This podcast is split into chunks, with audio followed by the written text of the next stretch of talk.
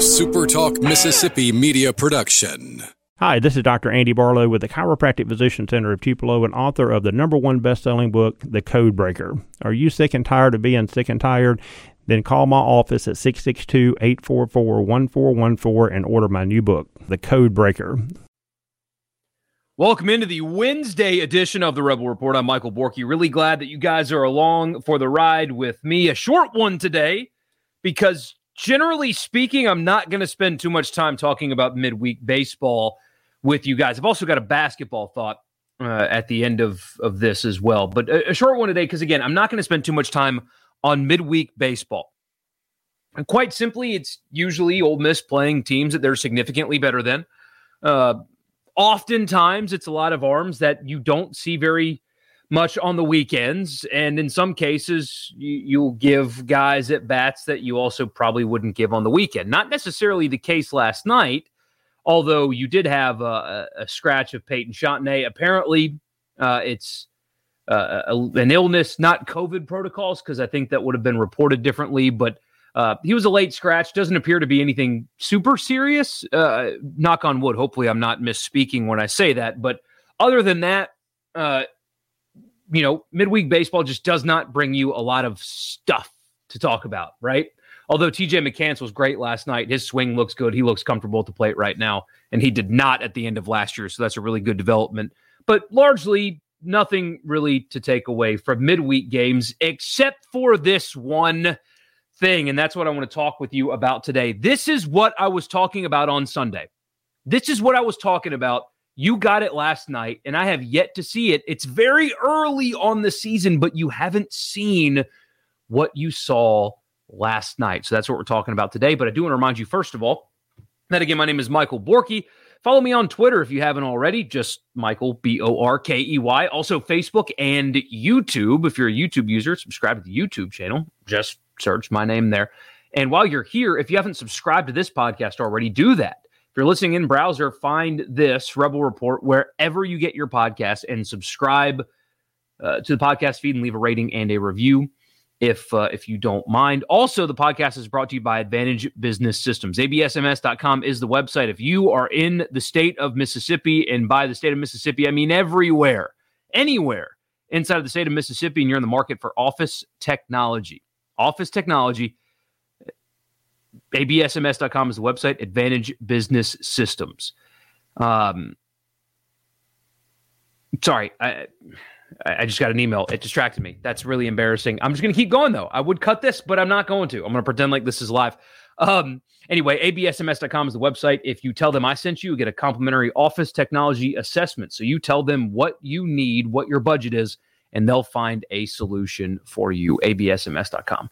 Also, LB's just across from Kroger on University Avenue, right there in Oxford. LB's Meat is a huge supporter of Ole Miss baseball. You guys have seen it already. And if you want to support the company supporting Ole Miss baseball, check them out right across from Kroger on University Avenue there in Oxford, the best place in Mississippi to get your meat. And the, the beauty of what they do there is they're experts, man. When you go into LB's and, and let's just say you were like me on Friday and you didn't know what you wanted to cook. So you go into LB's and you say, you know what? Honestly, I don't know, guys. They've got ideas for, I promise you. I mean, it's like eh, they're not just selling you meat for the grill or sides or one of their daily lunch specials Monday through Friday. They'll help you out. They'll give you ideas. They're like an open cookbook, if you will. Awesome place, really good people, huge supporters of Ole Miss baseball. That's LB's just across from Kroger on University Avenue in Oxford. So something that I don't know if it was a gripe, it was more of an observation that I made. In the early season for Ole Miss, it was just six games. But I said on Sunday that I have yet to see an Ole Miss starting pitcher overpower their opponent. Now they've pitched well, like Derek Diamond didn't give up a uh, you know what more can you ask from a guy? Five innings, no runs. I, am not saying that they are bad, that Ole Miss has had bad starts. They really haven't. They've played bad defense behind them, but maybe that can be attributed to the cold. We'll find out this weekend in Orlando if the weather is why they've been committing errors. But I, I have not seen in this very early season an Ole Miss starting pitcher overpower uh, a lesser opponent because that's all they've played so far, including last night. It's been nothing but teams that they are significantly better than. And one thing that I said that I'm a little concerned about when you go into SEC play with this team is they haven't shown you yet. They certainly can. I'm not saying that this is definitive and it won't change, but as of now, or as of before 6:30 yesterday, you hadn't seen an Ole Miss starter in the very early season look dominant, look like they were overpowering their opponent until last night. Do you see the difference now? This is exactly what I was talking about, guys. This is what you hadn't seen, and you get a start from Hunter Elliott, uh, freshman Hunter Elliott, throwing, wearing the same jersey as Doug Nikhazy, throwing from the same side with long hair flapping out of the back of his hat. That's what I was talking about. That's what you hadn't seen from a weekend starter yet from Ole Miss. What you saw last night from the freshman Hunter Elliott. That was he was electric last night. And if you look at the stat line, if you didn't watch the game, you just look at the stat line, you see a high strikeout number, but otherwise aren't impressed. He could have gone deeper into the game. I, truthfully, uh, I didn't listen to Mike Bianco's post game, so maybe he addressed this, but I have a feeling they kind of had a quick hook on Elliott because they want to use him this weekend. I wouldn't be surprised if he slips into a weekend starter role sooner rather than later. He was electric last night. And that's the kind of stuff that I was talking about on Sunday that I hadn't seen yet. Locating his fastball, throwing eh, what three pitches for strikes. The breaking ball was sharp from the left side. Um, he was dominant and overpowering last night. That's what I was talking about on Sunday. ULM, I don't, I mean, you know, it's Charleston Southern, it's VCU, it's ULM. None of these teams Ole Miss eh, has played so far frankly, are, are worth a damn, including ULM. But last night, for the first time in the very, very, very early season, last night an Ole Miss pitcher that started the game looked dominant, looked untouchable. That's what I was talking about. This game from Elliott is what I was talking about. Yes, it's ULM. You know, they're not particularly good. They got beat twice by Missouri, although both games were close. But still, he looked overpowering. He looked dominant. He was throwing his he was throwing multiple pitches for strikes. Nine strikeouts in the game. Uh, you know, gave up that that run in the top of the first, and then the run that he gave up in the fifth. Uh, he got pulled after giving up a really cheap ground ball single and then the guy that followed him, Maddox, was actually the one that gave up the hits that led to the run. But that's what I was talking about. That kind of dominance last night. I think you've got a future star in Hunter Elliott. I mean, just give him a, a, another offseason of work too. Uh, get that velo up a little bit and just more experience because you know you don't just throw him into a weekend role as a freshman right away because who knows how he'll handle uh, you know, the better players and the environments and stuff. But I have a feeling you're going to be seeing him on weekends very soon because up until now, and of course things can change, they absolutely can change. But up until now, that is the most electric stuff I've seen from an Ole Miss starting pitcher so far this year.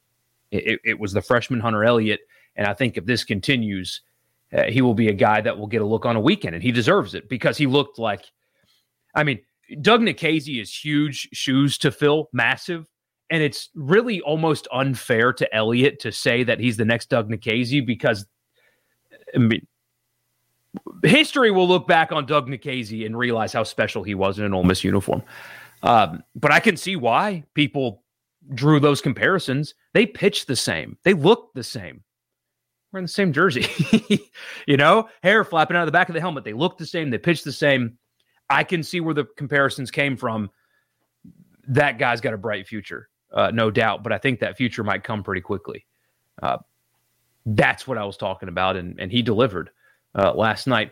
Uh, Jack Dougherty was also excellent. Um, what seven strikeouts in three innings? Uh, it, it was just good to see him get some run because the games have been run ruled and they've been blowouts. You haven't really seen much of him this year, but uh, yeah, that's electric stuff as well. But you kind of expected that already. At least I think you did.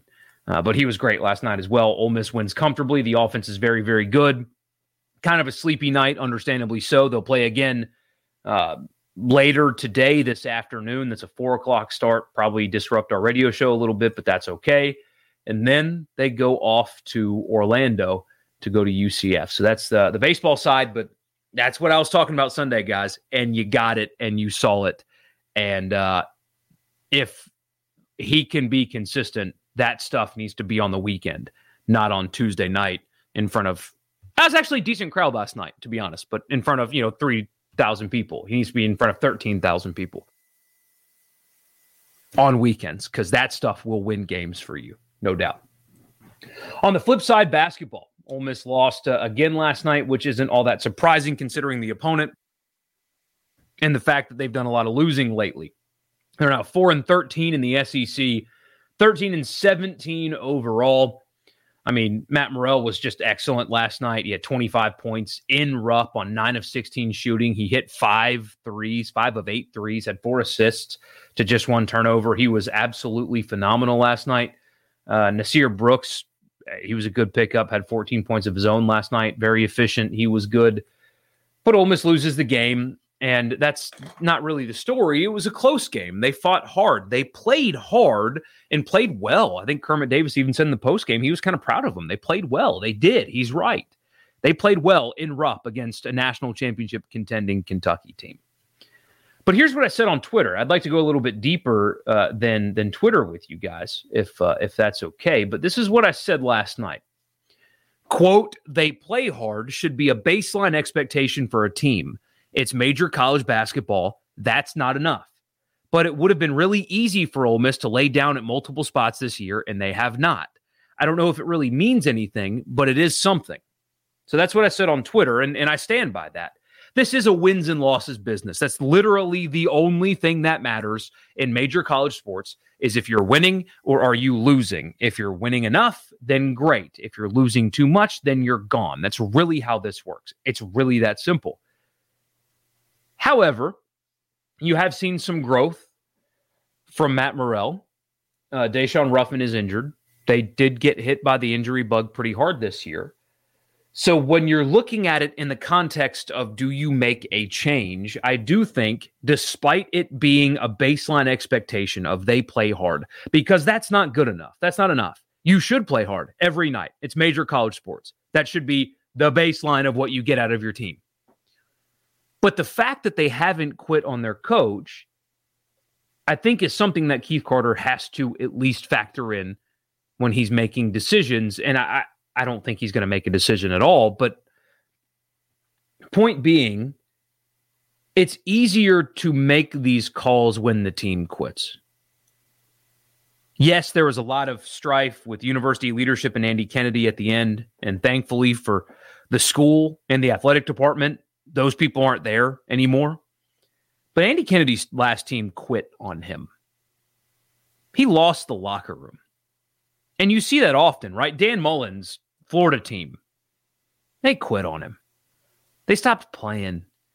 They gave up, what was it, 50 points, 55 points, whatever it was, to Samford at home and lost to Missouri.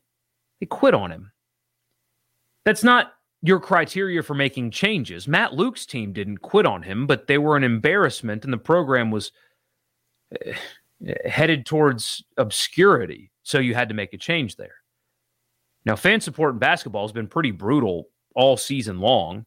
The Texas A&M game was uh, a message sent from the fans. The Vanderbilt game on Saturday, I think, will also be a message sent by the fans. I think, you know, arena will be third full, maybe.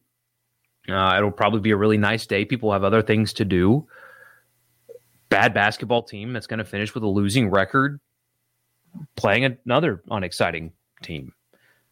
Probably going to get another crowd message in this one as well.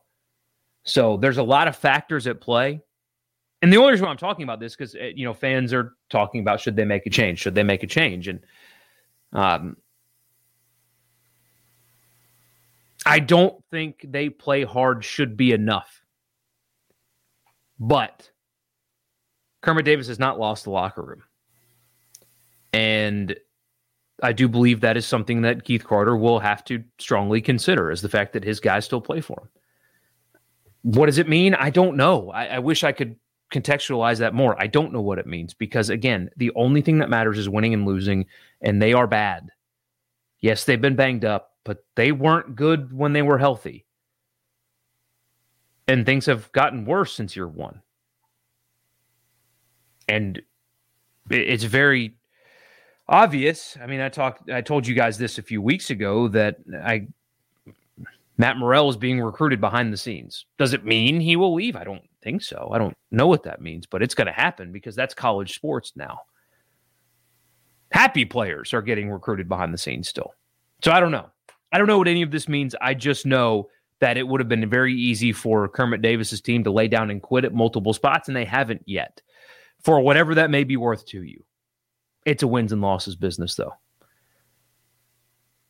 But quitting or losing the locker room hadn't happened yet. So, thank you guys so much for tuning in. Uh, I know this was a short one again today, but the solo podcasting thing is hard, by the way. Um, it's tough. Don't feel sorry for me. I'm just, I don't know why I'm saying that. Again, I probably should cut this, but I won't. Thank you guys so much for tuning in. I appreciate all of you very, very much. Don't forget to follow and subscribe. And I'll talk to you guys again very soon, getting you ready for the UCF series in Orlando. A SuperTalk Mississippi media production.